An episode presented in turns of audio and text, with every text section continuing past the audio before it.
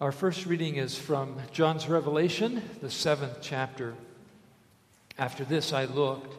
Behold, a great multitude that no one could number, from every nation, from all tribes and peoples and languages, standing before the throne and before the Lamb, clothed in white robes, with palm branches in their hands, and crying out with a loud voice Salvation belongs to our God, who sits on the throne, and to the Lamb.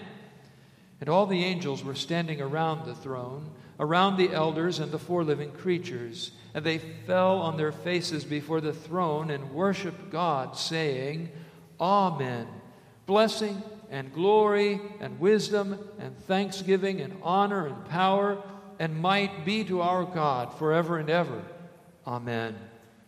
Then one of the elders addressed me, saying, Who are these clothed in white robes? And from where have they come? I said to him, Sir, you know. He said to me, These are the ones coming out of the great tribulation. They have washed their robes and made them white in the blood of the Lamb. Therefore, they are before the throne of God and serve him day and night in his temple. And he who sits on the throne will shelter them with his presence. They shall hunger no more, neither thirst any more. The sun shall not strike them, nor any scorching heat. For the Lamb in the midst of the throne will be their shepherd, and he will guide them to springs of living water, and God will wipe away every tear from their eyes. This is the word of the Lord. Thanks be to God. The Holy Gospel according to St. Matthew, the fifth chapter. Glory to you, O Lord. Seeing the crowds, Jesus went up on the mountain and he sat down. His disciples came to him. And he opened his mouth and he taught them, saying, Blessed are the poor in spirit, for theirs is the kingdom of heaven. Blessed are those who mourn, for they shall be comforted.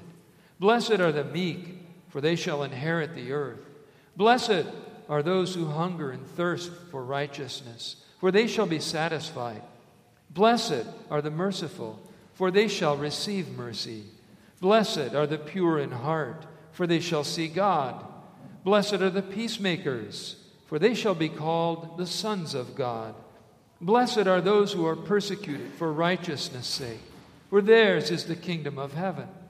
Blessed are you when others revile you and persecute you and utter all kinds of evil against you falsely on my account. Rejoice and be glad for your reward is great in heaven. For so they persecuted the prophets who were before you. This is the gospel of the Lord. Praise to you, O Christ. And you and peace from God our Father and our Lord Jesus Christ. Amen. You may be seated. Our text is from the first reading, Revelation chapter 7. Here again, these words. These are the ones coming out of the great tribulation. They have washed their robes and made them white in the blood of the Lamb. For the Lamb in the midst of the throne will be their shepherd, and he will guide them to springs of living water, and God will wipe away every tear from their eyes. So, what makes you cry? A sad movie? A happy occasion like a wedding? Chopping up a big onion? What makes you cry?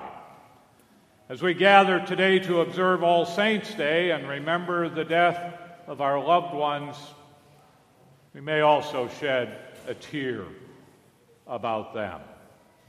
But the day will come when we will not need to shed a tear to feel better. We are told in this text that the day will come when God will wipe away every tear from our eyes. John saw this in a vision that God gave to him. The revelation of John. John, you remember, was that beloved disciple of Jesus, the one who wrote the Gospel of John and the three epistles, 1st, 2nd, and 3rd John. And now he's writing from the island of Patmos, where he's gone to hide. He's in exile because of the great persecutions that are taking place in the world of his day persecutions against Christians. This is now some 50 or 60 years after the death and resurrection of Jesus. And God gives him a vision, a revelation of what will be coming. John shares that revelation with the early Christians, and through his writing with us also. He sees a time of great suffering for Christians. The evil world and its evil leaders are making it difficult for Christians. They're ridiculing believers, they're even torturing them and putting them to death. The world simply does not want to hear the message of God's Word. They don't want to hear about sin. They don't want to hear that they are sinners and deserving of God's punishment. They simply see no need for a Savior from anything. As St. Paul says, the message of the cross is foolishness to so many in the world. Well, things really aren't any different today. We live in an evil world filled with sin and with sinners. We see the effects of it all around us. And we, especially every once in a while, are reminded of that sin filled world we live in. Whether it's the destruction of a wildfire, a hurricane, a tornado, whether it's a pandemic or other disaster, whether it's a shooting in a school, or the death of a loved one. We are reminded of the sin tainted world that we live in. And like in St. John's day, our world does not want to acknowledge the presence of God. Our world does not want to confess their sins. People do not trust and believe in Jesus as Lord and Savior and the forgiveness of sins that God promises to believers. Most in our world are too concerned simply about living every day to even think about death and what happens when we die, instead, believing the opposite of what we believe. We believe in a heaven that awaits us. We believe that by our faith in Jesus Christ as Lord and Savior, we will pass from life in this world to life eternally with God in heaven. In fact, you and I are often ridiculed for that faith. You see it all the time, especially in our society these days, in media and in the public square. Constantly, Christians are being ridiculed and tried to be squeezed out of everyday society and conversation. People taunt and tempt us because of our faith. They tell us not to worry about sin, no big deal. The only problem is just don't get caught. And we see it over and over again. And it's possible even that we might face death because of our faith in Jesus. Recently, a news story told of a man in Pakistan who was in prison for seven years because he had converted from Islam to Christianity. The authorities gave him time to think about that, and then finally, one more chance to renounce Christianity and to embrace Islam again. He wouldn't. They killed him. But the day will come when all those who persecute Christians will be proven wrong.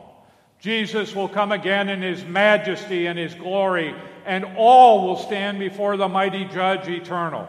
And those who have ignored or ridiculed Jesus or have persecuted, who have put their faith in some other God, will be sentenced to eternal punishment in hell. But those who have believed in Jesus will be gathered with him around the throne of the Lamb in heaven. These are the ones in our text, the ones in white robes those who have come out of the great tribulation of this world, who have suffered because of their faith in Jesus, but have remained faithful to the end, the saints who now rest from their labors. They have washed their robes white in the blood of the Lamb. By the way, don't try this in the washing machine at home, it won't work. They have washed in the blood of the Lamb, Jesus sacrificed for our sins on the cross. All sin he paid for. And God promises to us and to everyone who believes in Jesus as Lord and Savior forgiveness for all of our sins. And then he will welcome us into his heaven, where we will not hunger or thirst, where the sun will not scorch us, where all our tears will be wiped away. In the meantime, John shares this little glimpse of heaven with us to encourage us. We are reminded that the Lamb Jesus is our shepherd. He watches over us, He provides for all of our needs, He will keep us safe from harm or danger, and finally, He will bring us to be with the multitudes in heaven, including our own sainted loved ones who have gone before us. We are among those washed in the blood of the Lamb. That happened in our baptism. When the water of baptism, together with God's word, was poured over us, we became members of God's family. We burn the candle, the Christ candle, at the baptismal font today to remind us that we too are saints, made members of God's family through the water of holy baptism. And as we receive the very body and blood of our Lord shed for us for the forgiveness of our sins and given to us in a supper prepared for us by Jesus. But make no mistake, God does not promise that we will never cry. Instead, He promises He will wipe away every tear. We will face tragedy. We will face problems and difficulties. We will be confronted with the death of those whom we love. But God will wipe away every tear.